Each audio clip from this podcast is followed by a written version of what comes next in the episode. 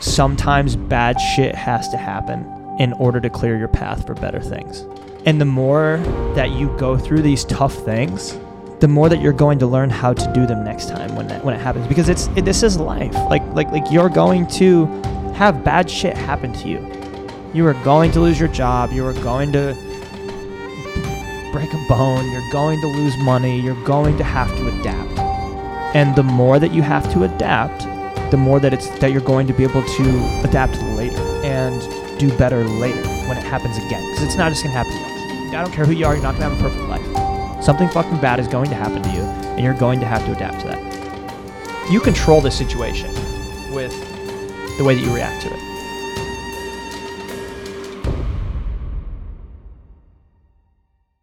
All right. Matthew Johnson. What are we about to get into to begin this podcast? Raw liver, ketone IQ.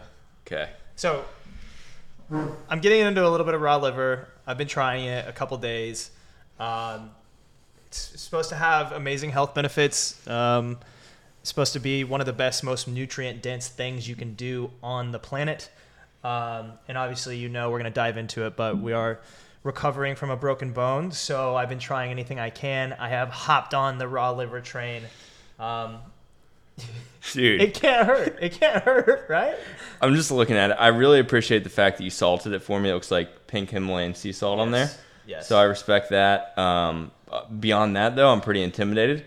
Uh, we do have a ketone IQ, Oh, so I'm sure we'll be jazzed up here in about you know 15, 20 minutes. I've had this one time, but basically the world has blown up over that product. Exactly. So So what's better than raw liver, yeah, ketone IQ, energy, focus? I mean, everything you need right in front of us. all right.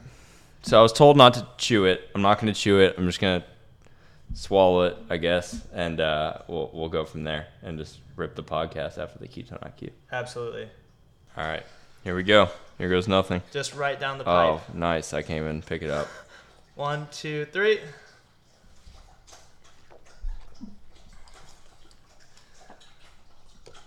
Oh my gosh, dude! You give me such a big piece. Now we're ready to rock a podcast. That's done. How was that? So, I mean, I didn't taste it because we just like swallowed it immediately. Um, but I thought I was gonna like record my death by choking on it because that was a really big piece of raw liver. Swallowing it is like is the hard like the hardest part. Like it's not even the taste; it's swallowing that thing. Yeah. Was is that like the the recommended amount? Like how much was that? An ounce? One ounce, yeah. That actually, actually that was under an ounce. That that weighed a little bit less, like 0.87. And they say just like an, an ounce a day keeps the doctor away or what? An ounce a day. Superpowers? I guess, man. I mean, here's the thing. Like, I looked into it. It's nature's superfood. I mean, it literally it's supposed to give you the most nutrient. It's the most nutrient dense thing on the planet. Um, and you know, with everything going on within the body, I'm like, you know, I'm trying anything. So if it if it can help, then we'll uh, we'll find out. Yeah, I mean you can just tell by how dark the color is too. Like I feel like color colors are kind of like an indication of nutrients in food, and like that's a really dark piece of meat and it, a little It's- slimy, but uh, it's dark, and you do it raw because you cook it and it like, and then it kills like, it kills the benefits. mm, Um, that's the point of doing it raw. But I've had a lot of people reach out and they're like, dip it in honey, dip it in maple syrup, put salt on it, freeze it, um, take it like pills. Um, but I mean, I think raw that that thing that was raw right out of the package, raw with sea with pink Himalayan sea salt. yeah, yeah. All right, well I'll, I'll take it. And then the ketone IQ, um, I, I think that'll have us flowing here in a little bit. So let's let's kind of just you know have a jumping off point here for some context. We were planning to do this podcast before the Leadville 100. And then we're like, you know what? Let's do it after the Leadville 100. And let's do it in Leadville, like the day after. And then everyone needed their rest after the Leadville 100, and rightfully so. Did you Uh, bring? did you bring the stuff? I stuff? brought everything. Bro, I, I didn't know all. that. Yeah. I didn't know that. Yeah. No big deal. It happens. Yeah. So we got our rest um, as we needed, and uh, ultimately ended up coming back to Texas, planning to do the podcast, you know, the next week at the latest, and things just happened, and, and life happened, and uh, you know, we've basically waited so long to record this podcast that you have attempted another 100 miler before I could even sit down with you for a podcast. yeah. Keyword on that one is attempted. yeah. Uh, little little humbled, but um, yeah, yeah, we yeah. I'm always moving. You know that. Always moving. You move fast. Um, well, tell us a little bit about that, just so you know we can get some context context around uh, where we're at now, and, and we can kind of use that as as the entryway to our conversation today. Yeah, so like post Leadville, um, you know, I kind of had that. I had a clarity moment where you know we failed the first Leadville attempt, and coming into Leadville two, I'd waited so long, and I did this race, and we finished it, and everything was great. I took a nap. I woke up. I went outside. I literally sat outside. Casey Klein and Drew Darby like found me sitting outside. I sat outside on the grass for an hour, and something just wasn't sitting right. Like I didn't feel fulfilled, and over the next two weeks, I came to terms with like I just I wanted to do more, and I set my sights on um, doing four 100s in 105 days, with Leadville being one, number two being the Saddle to Surf, number three being Tunnel Hill, number four being Brazos.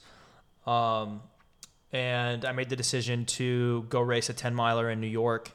And during that time, we re aggravated a fracture in my leg and actually found out this week that we fractured that again before the 100 miler.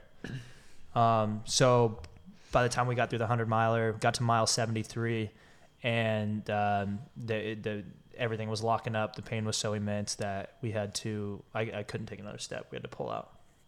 Yeah. Um, I think the first question I'll ask, and then we can kind of dive into why I believe this was the case. But like, the question that probably anyone will ask, and I'm sure you've heard, is why? Why wasn't Leadville enough? Why did you need more? Um, you know, what's the reasoning behind that?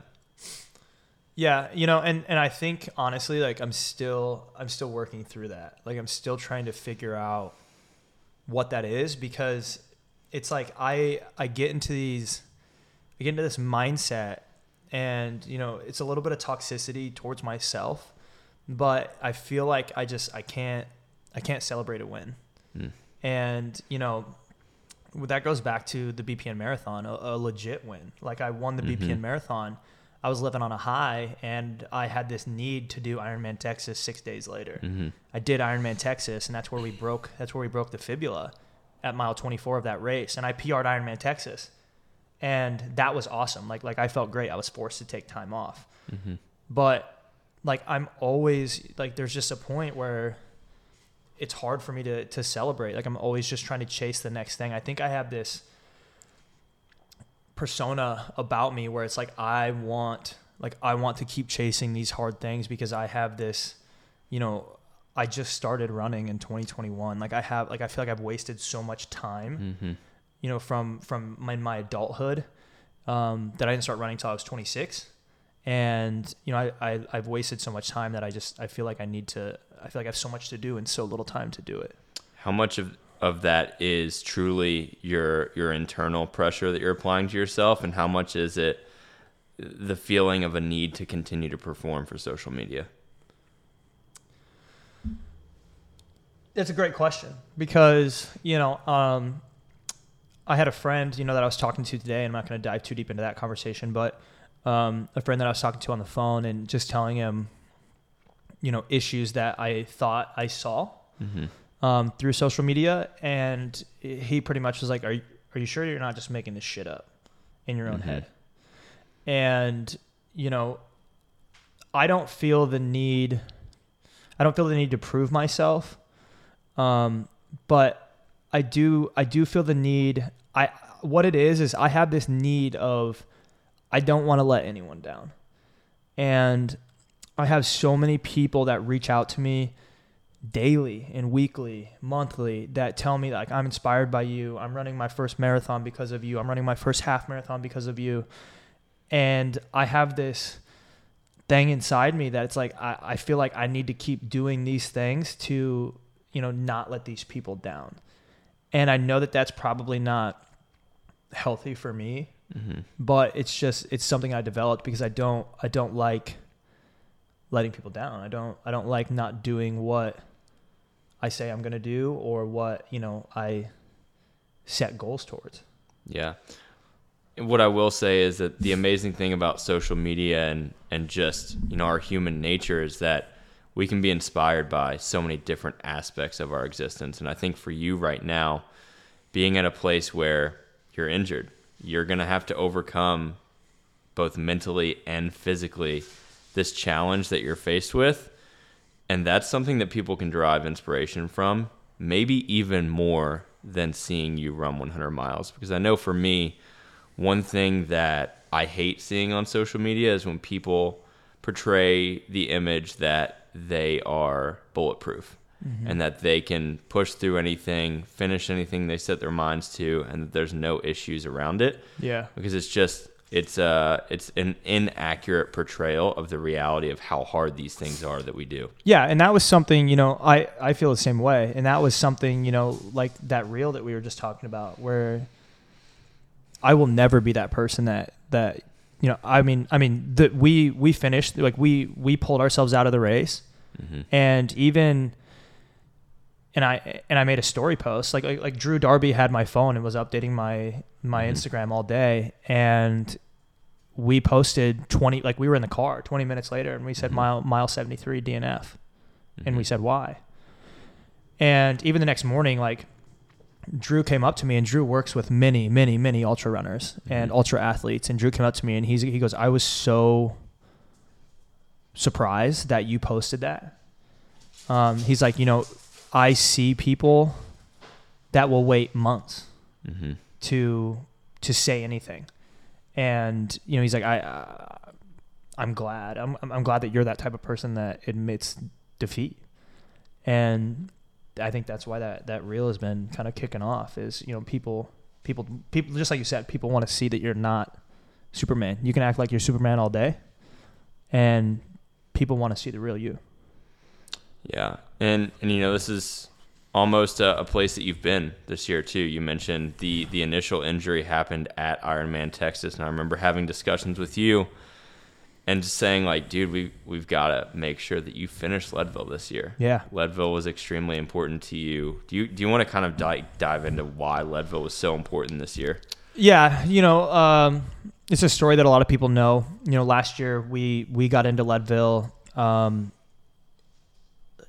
29 days before the mm-hmm. race and had no time to prepare and you know me, we still we threw down. We went there, we went to throw down, and got pulled out at mile twenty seven. Mile mile twenty seven. Got pulled out at made it at, all the way to eighty. Made it all the way to eighty seven miles, and got cut off by time.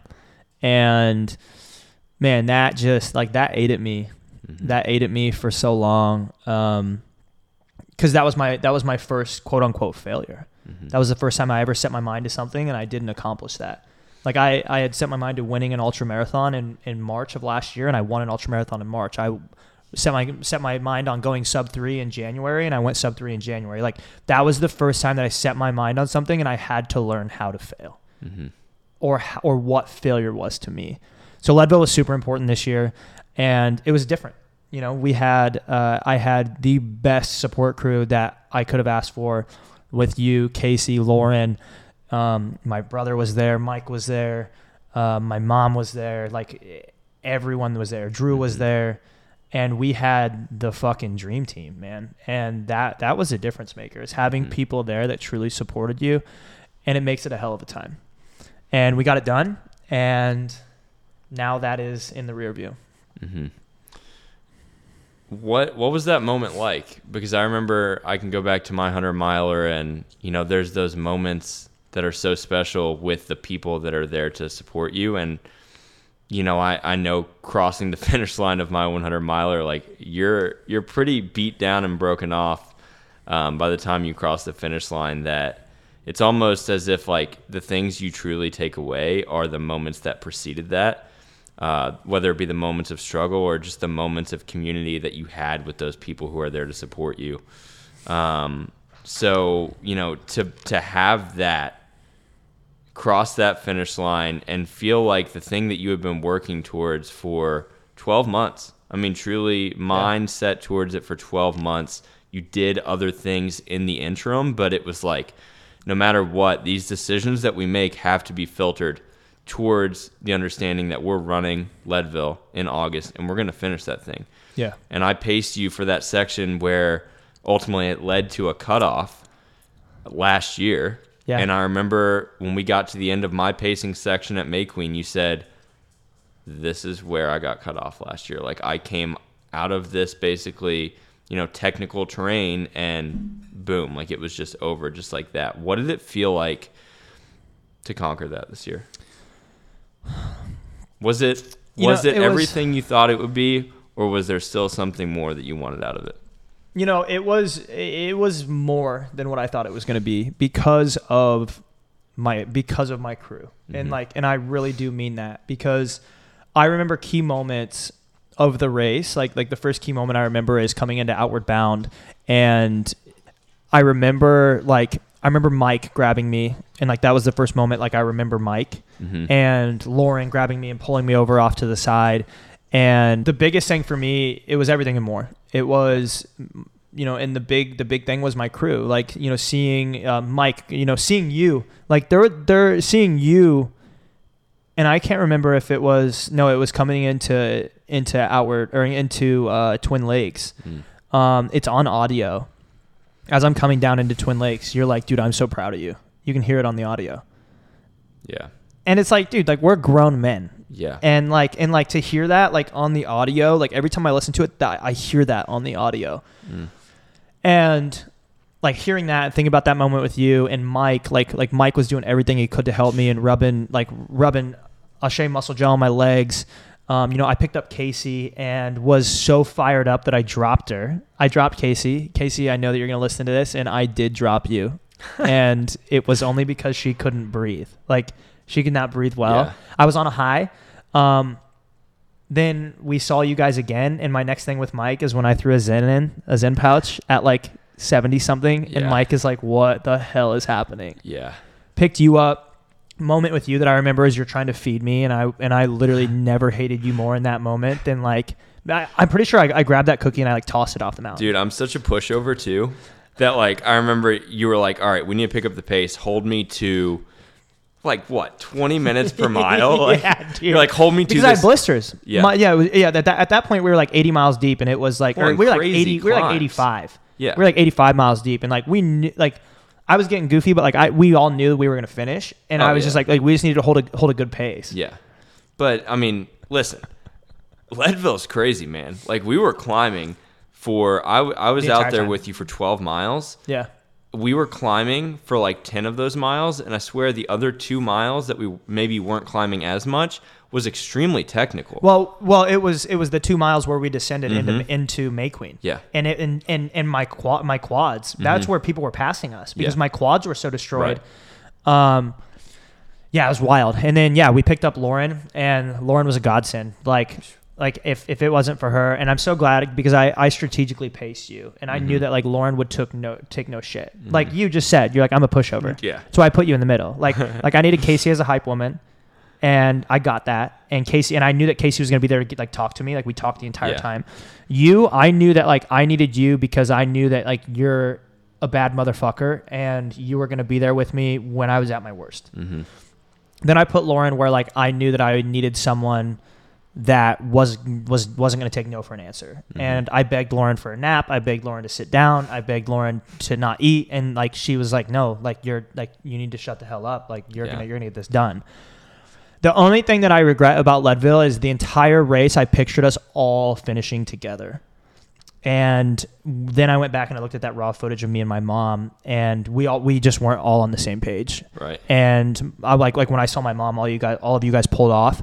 I was under the assumption that like you guys were behind me, Mhm. and and I hugged my mom. My mom pulled off, and then you guys weren't there. Mhm. Um, I didn't know that you guys had pulled off until I got that video. Um, but yeah, if I could, you know, I I had pictured us all finishing together, and that was just one thing afterwards where I was like, damn, like I really wish, I really wish we would have done that different. Um, you know, because it because it, I mean, you, the, the the crew and the Pacers, like they Yeah. put in the work too, man. Yeah. And but yeah, other than that, like Leadville, man. I mean, listen, the people that were there, it, it's truly amazing to see everyone functioning let's be honest, at like 50%, but they are maximizing every bit of their strength every step of the way. and they're operating like a NASCAR pit stop. Mhm. Like like like it was a NASCAR pit stop. Yeah. Like, do you remember how chaotic Outward Bound was? I think about Outward Bound Outward because bound's chaotic. because they you guys were off the path. Mm-hmm. And last year, like like my crew wasn't off the path. Like I Mm-hmm. literally I literally walked right up to them. I had to like it was packed, Yeah. and I had to like weasel through the crowd. And yeah, crewing's hard. My crew at Saddle to Surf, uh, that that was that was wild. Um, my crew chief, who you like you were Mhm. kind of crew chiefing that, was Drew, and Drew was also my content guy. Everything. So man. there was uh, when we left when we when we left the start line at Saddle to Surf, I had nothing in my vest. yeah. He No, told me about that I had nothing. I had I had no wall. I had nothing. Yeah. I literally had my vest on and there was nothing in it. There was nothing. No water, no nothing. But that's a whole that's a whole story down the down the road. Yeah, yeah, absolutely. I mean, just just to kind of tie a bow on Leadville, I think I think the main takeaway for me in seeing what you've done over the past few months is you can draw a lot of amazing lessons from both success and failure. Mm-hmm. And I guess my next question is, do you almost feel like you draw more uh, lessons or like more value from the failure? It's hard because it really depends on the failure. Mm-hmm. I mean, I mean, in, in, in what you define failure as. Um, I feel like I learned I learned nothing at Saddle to Surf. Like there Mm. was nothing that I learned about myself. There was nothing that I learned about. Like we kind of just went out there and and did it on a whim. Mm-hmm. Um, it was a smaller race, um, but you know, like I learned a lot from Leadville. But I also think that like it takes a lot. You know, like you you have to put your you have to risk a lot of things. You have to you have to put failure on the table Mm. in order to learn. So I think I think you learn more by putting failure on the table and doing something so hard that you have the probability of failing in order to learn something. That's where I think you learn the most. Is just failure being on the table. Whether you fail or not, if you put failure on the table and have it be a true fucking possibility, that's when you're going to learn something no matter what happens, no matter if it's a good or bad outcome. Does failure scare you at all? Not anymore.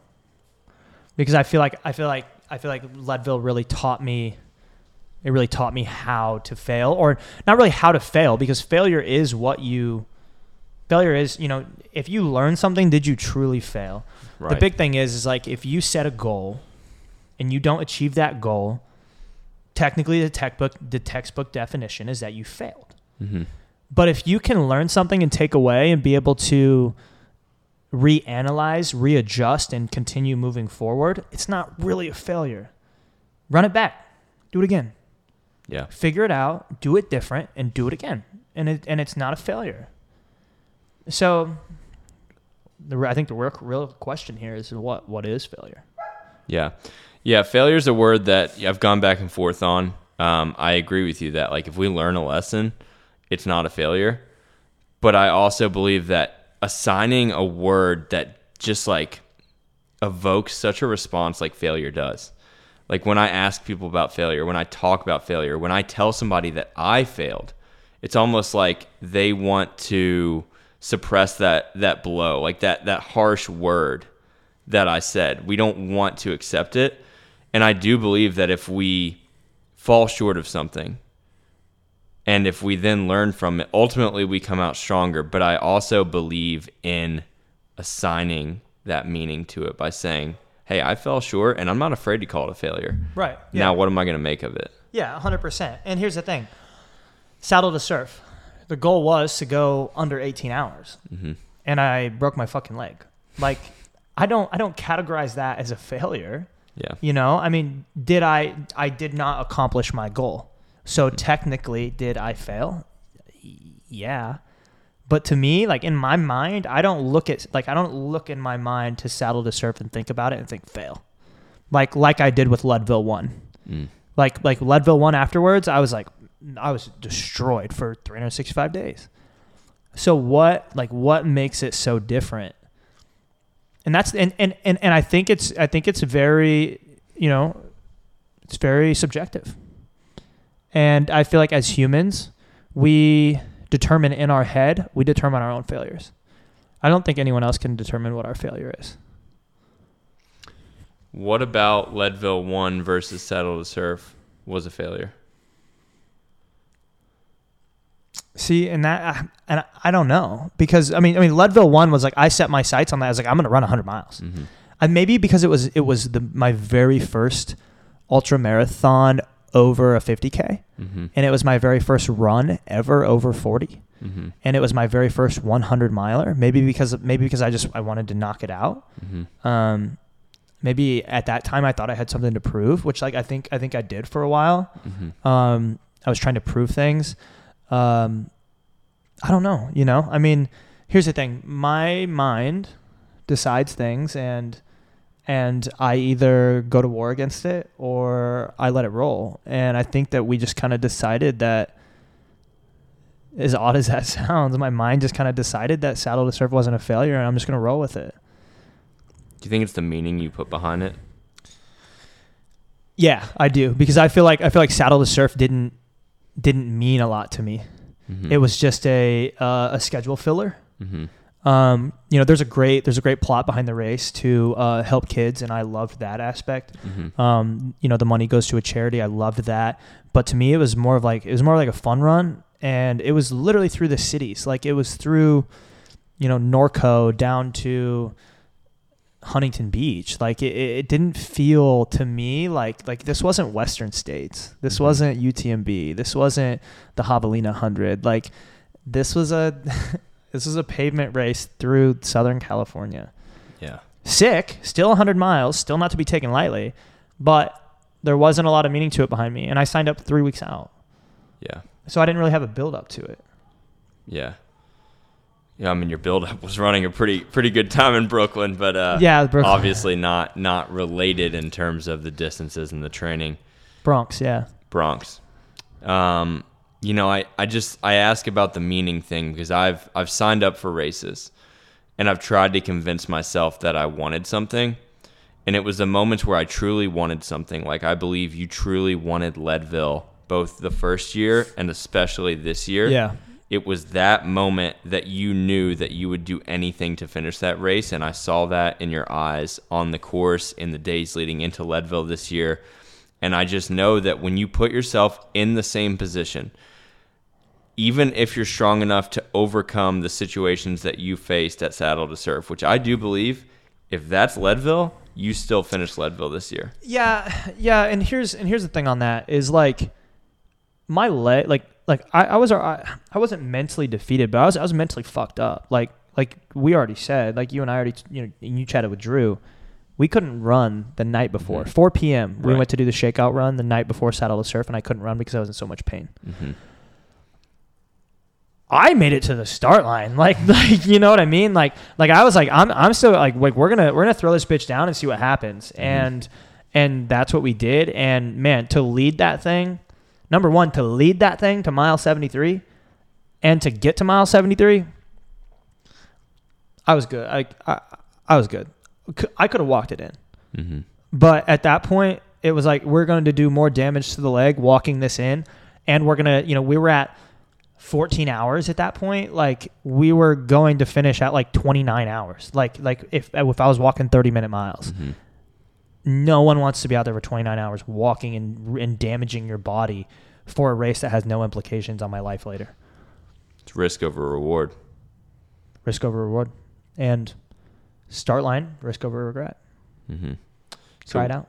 Where do you find yourself now, um, dealing with this injury? What What are the opportunities that that sit before you, even in this challenging moment? I mean, at this moment, like, uh, I'm pretty lost, to be honest. Like, I'm just, you know, my routine has changed. My days are different. Um, you know, I'm tracking all my food now. I'm weightlifting. Um, I had a plan. Like, like I, I had a plan, and the plan was yanked away from me. And that, you know, that's where I think the true person is built and how they can adapt and overcome. Like I think back to the military, right? and you have this objective and you plan for days and days and days on like what you're going to do and how you're going to do it. And then always in training, as soon as you get ready, they'll change it right away. Mm-hmm. And they'll throw something at you that literally fucks it all up. And so luckily, like I think, you know, I've been through a lot of training like that and I think I have the mental toughness and the resiliency to adapt and overcome because I was taught that for so long. Um, but it is a struggle. It's it's it's hard to to you know kind of figure it out. I mean, I had I had a a 100 planned, you know, in November and then a 100 planned in December. And now now I don't have anything. Um you know, it's hard to you know, when you represent all of these brands and you represent them around the ultra space and around running, it's hard to feel like you didn't let them down. Um, yeah, it's just something that you know at this point I'm trying to I'm trying to navigate and work around. I guess I don't know. I don't know how I am right now. Yeah.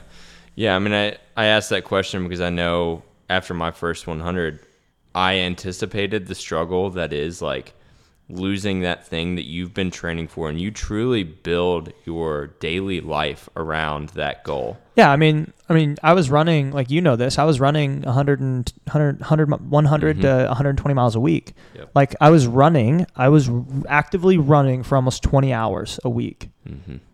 So imagine like going to a job for 20 hours and then now you have no job.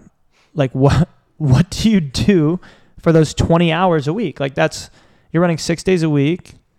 What's that? 4 4 hours, 3 hours a day? Mm-hmm. Three and a, you know, a little over 3 hours a day. Now 3 hour and then you add in travel time, you add in, you know, time that you get back, you're to shower, time that you're to eat. Like I now have a free five and a half hours in my day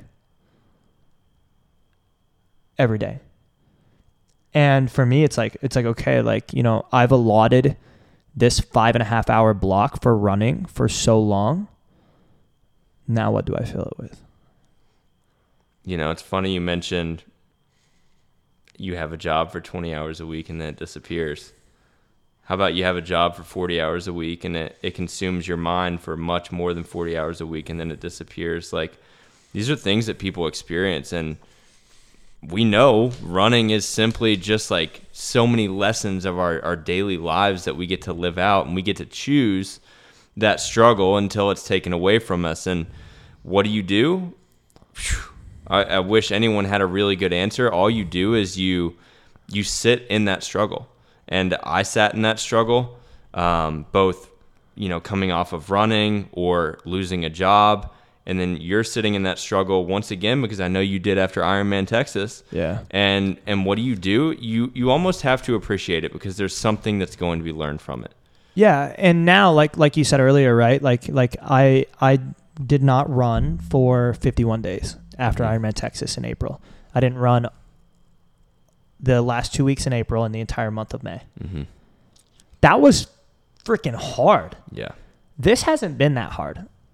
Now, am I you know what I like like I'm relating it to the hard that I felt in April. In April, I was destroyed. I was Mhm. meant like like if you would have asked me how I was in April, I'd have busted down crying instantly. Like I was lost. Yeah. you know but the the cool thing is that i think i like i learned from that and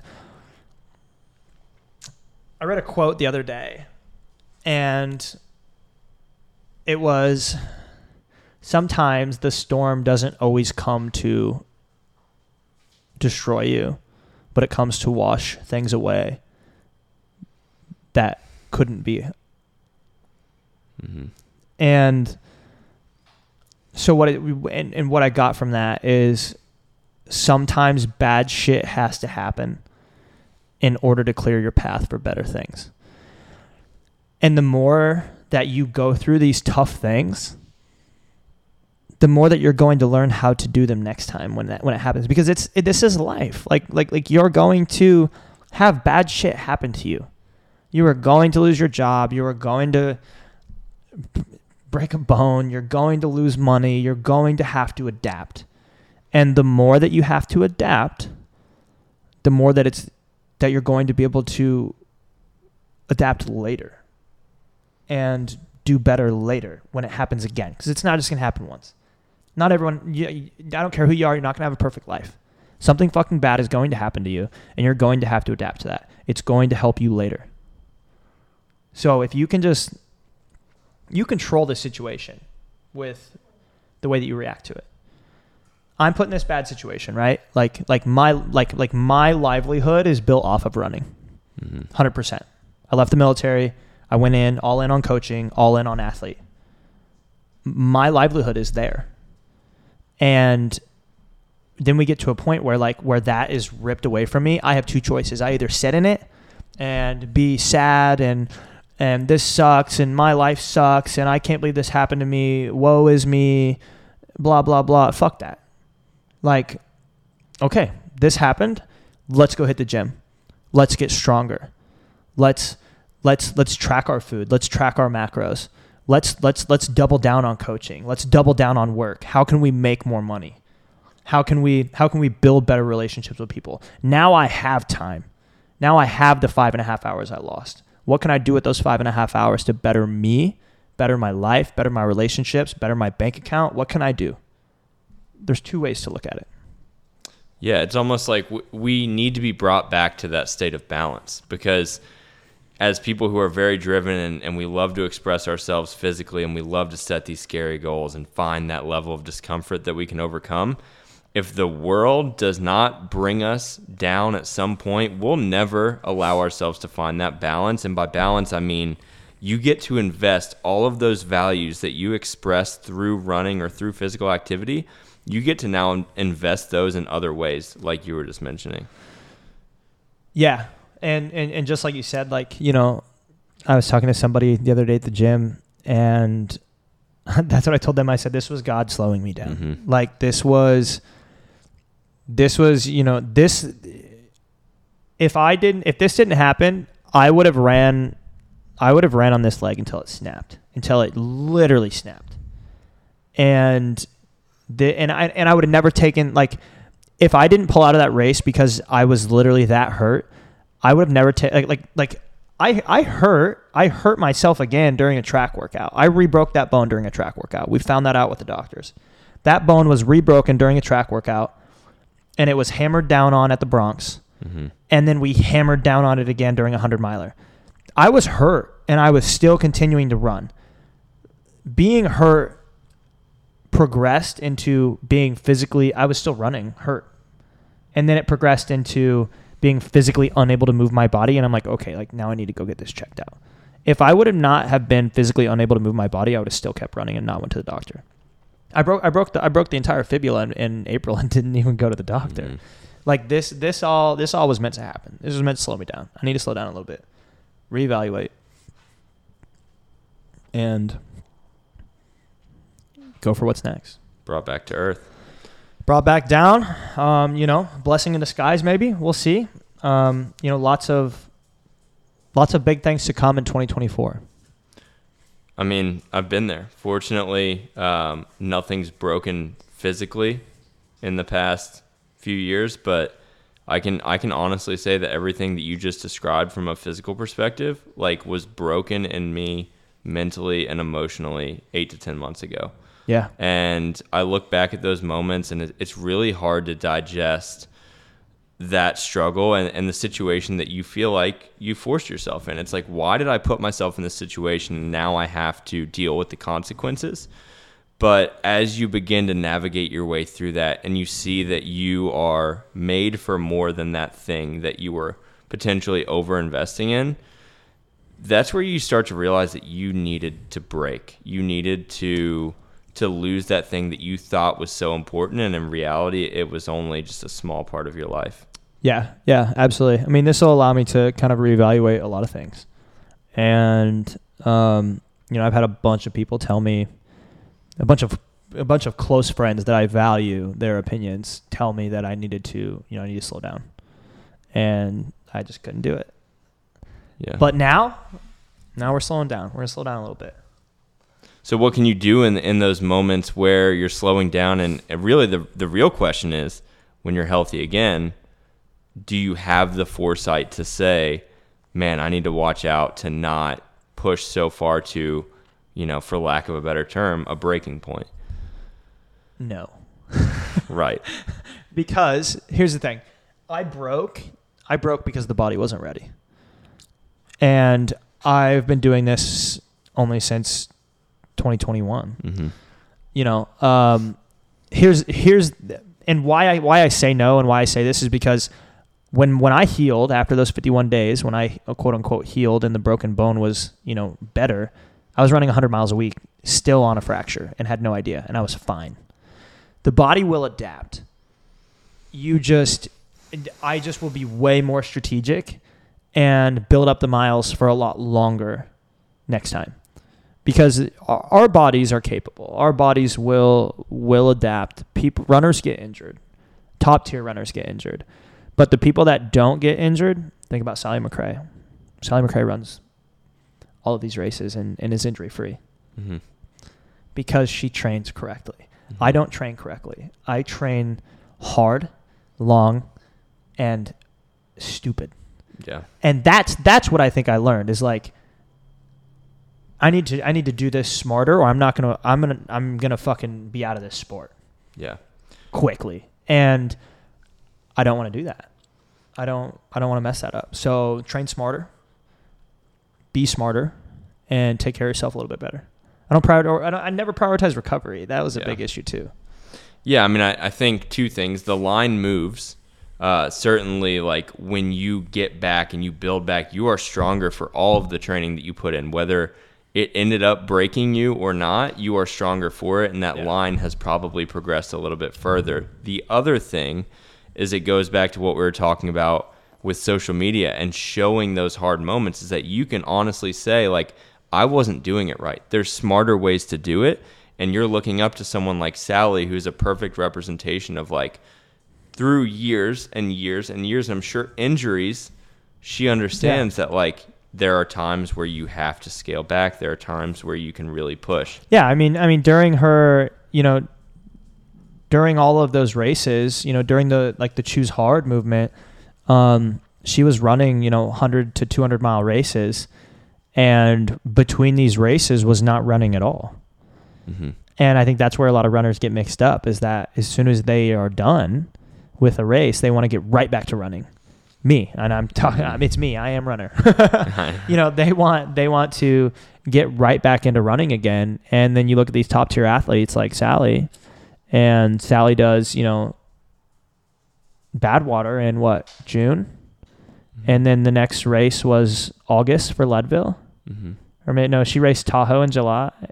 She raced June, July, August. hmm But between the June and July races, she did not run. Between or very very minimal. yeah. And then between the July and August races, she did not run or very, very minimal. She focused on strength training. She focused on keeping her body limber.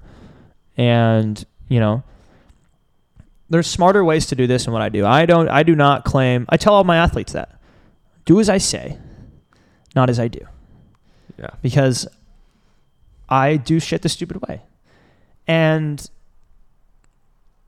I don't know. That's just maybe that's what makes it so fun to follow along. I think I think it's about just understanding what you place the most importance on. It's like, do you want the instant gratification of being able to train today and say and show that you trained really hard, or do you want the delayed gratification that is doing it the smart way, which sometimes means pulling back and investing in the recovery, in the rest, in the other areas of your life. And if you can pull back at the right times, not all the time, but if you can pull back at the right times, then you're going to peak at the right time. Mm-hmm. And I heard, you know, listening to an audiobook basically discussing like marathoning and it's like don't peak too early. And I think that in today's culture with social media, we're all trying to peak every single day. Yeah. Yeah. Yeah, I agree with that 100%. Everyone's yeah, I mean everyone's just trying to do the next hard thing. And it's me, I'm everyone. I keep saying that. Uh, you know, I don't know, man. It it's all it it all is what it is. It's my life. I'm going to do what I want to do. I'm going to do it how I want to do Mhm. it. But I will also be the first one to tell you like, "Hey, I fucked up." Like my bones broke because I didn't train the right way. Am I going to fix it next time? I don't know, maybe. You know, but it's my consequences. I'll reap it, and we'll go from there. Unapologetic but self-aware. Hundred percent. Yeah, hundred percent. You know, there's there's there's plenty of people on social media that love telling me in my inbox that like I'm an idiot Yeah. or like you know. I'm sorry. I apologize for that one. and it's like, hey, look, people, like I know, like I already know these things. like, like I know this. Thank you. I appreciate it. That's what I told everyone. You know, when everyone's like, oh my gosh, like that sucks. You broke your bone, and I'm like, well, I made my bed. Now I'm gonna lie in it. I mean, I mean, I knew, like I knew, I knew the night before. The night before, I should have, I should have pulled out of the race. But I chose to. I had the opportunity. I thought that if I have the opportunity in front of me, this flat course, the the perfect weather, the perfect temperatures, the perfect place, I can go sub 18 if everything goes right. So I took the risk. And it didn't pay out. So that's my problem. And now we adjust and we move on. What's your relationship with regret? I mean, really, like, should you ever regret anything you do? Because at one time you chose to do it. Anything that you do in your entire life. This is this is what I say. Regret nothing. Because what you are regretting now at one point was something that you wanted to do. Do you do you feel though that that people wind up only regretting the things that they didn't try? Because I feel like you don't even put yourself in that position, which is why I asked the question. It's like you don't leave room for regret. Sure, you could say, "Man, I regret trying," but I know you and the discussion that we've had here already today, and I know that that's not where your regret is driven from. It's if you said, "No, it's probably smarter if I don't do this." That's where you would live in regret. Yeah, yeah, yeah, absolutely. Because the only regret I'm gonna find is that if I went out to saddle to surf and I snapped my leg, and I'd be like, damn, like I should not have done that. so yeah, the regret that I find is like, you know, but just but but like I but like I just said, should I? Why regret it when I'm when at one time I made the choice hmm. because I wanted to do it. Anything that you ever do, anything that you ever make the choice to do, in that moment when you are making the choice to do it, you want to do it. So why are you going to regret it later? You wanted you in that moment wanted to make that choice. So if you regret it later, you need to remember that at one time, whether that was 10 minutes ago, 10 hours ago, 10 days ago, 100 days ago, at one time when you made the choice to do it, you wanted it. I, I really think the only regret we should allow ourselves to have is when we have one foot in and one foot out.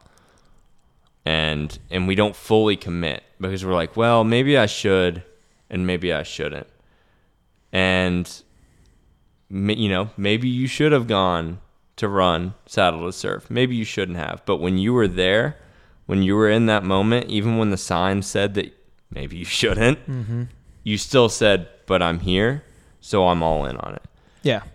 And there's no room for regret when you accept the fact that I'm all in on this present moment. Mm-hmm. And that presence, man, I was talking to a friend the other day about my experience with running 100 miles and and seeing you mentioned Lauren, seeing Lauren crush her 100 miler this past weekend. She posted a video.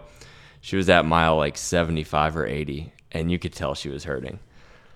And some weird part of me in the comfort of my apartment saw that and thought, man, I wish I was there right now. I wish I was at mile 80 with her, experiencing those same feelings. And I, at the moment, I didn't know why. I didn't know why I wanted that feeling. I just knew that some part of me was like, that'd be pretty cool. But it was deeper than that. It was because I know that in that moment, all she can truly worry about is that next step, mm-hmm. is that next mile. And it's that, it's that presence. It's that presence in the moment that like I don't know how else you get it, but that's how I want it. That's Yeah. what I want that feeling to be. Yeah. I mean, that's different. I was looking at her stories and I'm like, damn, like I've been there. That's like, like you're looking at her story like, damn, I wish I was there. I'm looking at her stories like, damn, yeah, I know how that. It's been a little bit longer for me. I know. though. Yeah, that's true. yeah, man, you're coming up on coming up on a year. yeah. Um, but yeah, yeah, I was looking at that and I'm like, man, like watching her walk the next morning. Yeah. I was like, ooh, like Hard earned. I'm like, yeah, I know, I know exactly how that feels. But like, that is actually something. You're right. I mean, that is like like that feeling of you put it all on the line. Like like Mhm. the next morning after saddle to surf when I couldn't stand up. hmm At least you did it. God, I love that feeling, Mm. man. Like like because I know that I gave it everything my body had to the fact where I was like, granted, I had a broken bone. Yeah. But I I was in the bed and I had to yell out to Drew and Abby and I'm like hell someone needs to come help me get out of this bed. I was like I can't like I I couldn't I couldn't like I literally I couldn't move my my legs. Mhm. Like like I couldn't move my legs at all. And they they had to come in and like there's a video of of Drew like carrying me to the kitchen Mhm. and yeah, good times. it's just you don't know there's so much opportunity in our lives to leave it all out there but how often do we ever truly leave it all out there? I mean i ran 100 miles and i can honestly say i didn't leave it all out there. There was still a little bit left to give. And i think that if you can even get close like if you can even sniff that feeling of like oh man this is like me giving such a high capacity of myself something about that That man, is so true exciting. because like I remember like when I when I got done with Leadville, even you guys said that night, you're like, Mhm. you don't even look like you ran hundred Yeah. miles. I was so fucking prepared for Mhm. Leadville, yep and I could have, I could have won a lot. I, f- I think I could have won a lot more miles that day. Mhm. Saddle to surf. No, Yeah.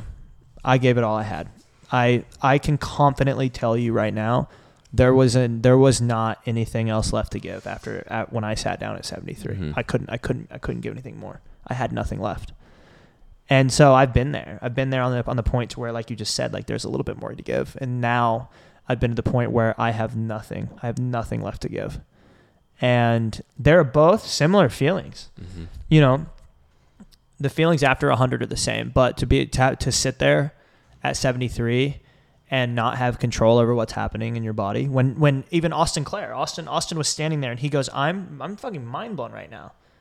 And he's like he's, he's like you are so alert, you are so aware, you are you are bouncing off the walls right now from, you know, in your brain. And he goes, "And we're stopping." Mm-hmm. I'm like, I, I don't have a choice. I can't. I cannot. the mind will outlast the body Yes, 100%. If if you know how to train your mind. and that's exactly what I was thinking is the body and the mind are trained in synchronicity with each other but one is ultimately going to outlast the other like if you all of that training you did for Leadville you were training both your mind and your body and when you continue to do that and the mind strengthens at an even similar rate as the body is strengthening that's actually where it gets dangerous because your mind's going to keep going. It's going to keep saying yes, more, and more, and more, and the body's like, "Hey, man, I can't keep up." Yeah, that's why that's why I think I'm so good at this. Honestly, like like like that's why I I am so hyped to continue this ultra journey because I feel like where other people's minds fail, mine is mine is just getting started. Mm-hmm. And my body in everything I've done, my body starts to give out before my mind does. And others, for others that do things like this or that are just starting, their body will give out first. Uh-huh. It's like if you can train your body to an elite level and then train your mind to an even higher level, you can always just push a little bit farther, You're gonna strike gold at some point. a little bit farther, one foot in front of the other. Yeah, that's the. Uh, I feel like everyone's searching for the thing, the X factor, and it's like that's it. Is going in with with such a confidence that you know I'm not gonna quit. Like I'm going to keep going, no matter what it looks like from the outside, if I have this goal and I have conviction in this goal, you can't stop me. And it's that belief that will run you up against the wall sometimes, but ultimately it's that belief that makes you who you are. And we all have the ability to channel that and and use it to our advantage. But too many of us fail to train the mind to find that confidence that says, yes, you can. Yeah. Yeah, I love that. That was solid. I don't even have anything to say to that. That was that, that was great. So, what does this look like now? Because here's what I would imagine, right? We know if we stop training the body, the body regresses. You're at a point right now where you can train the body in certain ways, but not in the way that you love training it, which is in that ultra marathon capacity, in those moments where you truly have to like go to the edge of your capabilities. I would imagine and I believe that the mind can also regress alongside the body. So what does this look like the next few months as you as you battle bouncing back, recovering properly because we know we want to do this in a smart way so that we can have a strong year next year, mm-hmm. but but we need the mind to be there. We need to be yeah. strong. We need to be value driven. What does this look like for you? You know, kind of kind of just like what we talked about today, right? Is like you just find different ways to push your body to the limit. And we talked about that in the gym where, mm-hmm. you know, picking up weights and training for hypertrophy mm-hmm. and doing these bodybuilder type workouts to where you are pushing your muscles to failure every single set. We talked about that being very similar mm-hmm. to finding that dark zone or, you know, that that this sucks, you know, mentality. And right now for me, I think it's doing that. Um, you know, getting a bike, uh, you know, get to get a bike on a trainer. You can find a pretty dark spot on a bike. I promise you that. yeah. um, you know, put the bike on the trainer, get on the bike. Um, you know, just stay active, right? Just, just, you know, but also take time to, um, you know, dive into, you know, more coaching stuff, more business stuff. Um, you know, keeping the mind sharp. I don't, I don't think that within you know two or three months that the mind's gonna who, who where my mind is now, my mind mm-hmm. will always be. Yeah. Who who I am now, mentally, like I will always be mentally strong. Mm-hmm. Been through too much shit, done th- done too much shit. I don't I don't think my mind regresses in three months, but the body will, and that's okay. You just build back. I've already built back once, and I built back way better mm-hmm. before I got hurt again. So now I know it's going to be more than 51 days because we did 51 days the first time. September 30th was the last day I ran.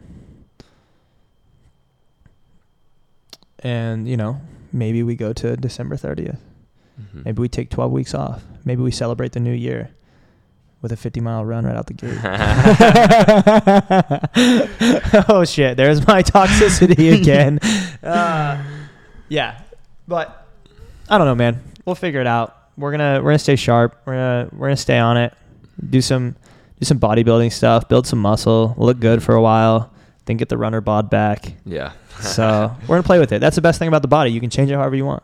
Yeah. No, I agree with you. Um, you caught a glimpse of of you know just how strong you are, and I think that when we catch a glimpse of success, maybe we catch a win, and that's a special moment for us and it leaves us wanting more. We don't sit in that satisfaction and allow it to hold us over for the rest of our lives. And I think when you catch that glimpse and you see what you're truly capable of, man, you're hungry.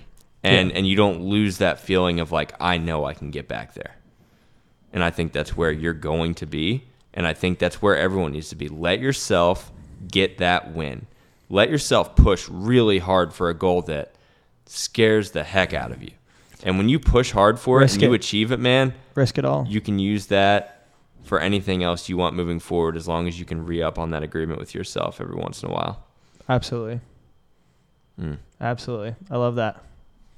All right. Well, I'm fired up. Yeah, I mean, I'm fired up, dude. I'm literally sitting here. I'm like, wow, like this man's spitting some prophecy here. Well, I appreciate you. Um, you know, I'm glad we were finally able to lay it down, man. It's been when I reached out to you for the first time on Instagram. You were still in Iowa. I was in Texas. Actually, I was in Kentucky for, for Christmas break, knowing that I was going to run the Rocky Raccoon 100 in about six weeks. And I said, hey, man, Oh, if you oh, want to come, if you want to come pace, like, I'd be happy to have you. I'm, I'm looking for some pacers to help me get through these 100 miles. And it's a sign of who you are that you said, yeah, I'll be there. And from there, man, I was locked in on everything you were doing because I know that you were there to support me for everything I was. Yeah, man. I mean, shit. Like, I saw the text that you sent me. Mhm. That was what my background for a while. I went through some shit, and you know everything I went through back home, and I had nobody. I didn't know anybody in Texas coming down here. I knew nobody, but I knew you and Abby were here, Mm-hmm. and you know that was a relationship built around the ultras. Um, and here's the thing, man. If someone if someone asks me for my help, and I know that they are a genuinely good human being, like I want to be there for people. I want to help people.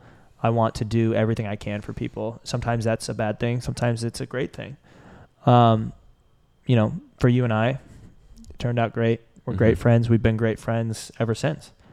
Um, yeah, I mean, I didn't even meet you until th- two days before Rocky, days and then Adam the Klink. Adam Klink tried to fucking kill me, like literally the same day.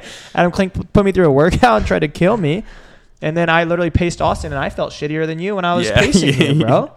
I, I heard the uh, the horror stories Oh from my- from your experience oh pacing. God, dude, fuck. And Pierce about Adam Klink tried to kill me during a workout, and then Pierce wrecked me on a on an electronic skateboard, yeah. and then my whole ass was literally bare because I, Yeah. I had no skin on my ass. Mm-hmm. And then I got your I got your car seats all lubed up, and There's a lot Anyways, that can go. that's a whole other podcast. Well, all of that to say, I appreciate you. I am I am always in your corner to support everything you've got going on, and and really, I do believe that. You know, we've talked a lot about the physical and the and the mental investments that we make in our lives, but like people, people are the ultimate investment that you can make. Invest in the people that surround you, and they'll invest Yeah. back in you, and can't ask for more. No, absolutely not. Absolutely not. And I think the moral of the story here is if, you know, if you're looking into somebody or, you know, you look up to somebody or you want somebody to be there for you, reach out and ask them a question. Mm-hmm. Hey, will you come pace me? Mm-hmm. Hey, do you want to get coffee? Mm-hmm. Hey, I would love to meet you. Hey, I would love to connect with you. Like if you would have never sent that message, we we wouldn't be sitting here right now.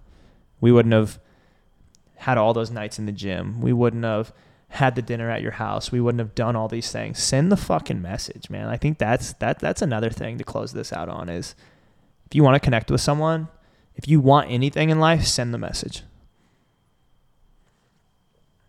No hesitation, man. Just send it. Send it. All right. Thanks for listening. Have a great one. We we're, out. We're out.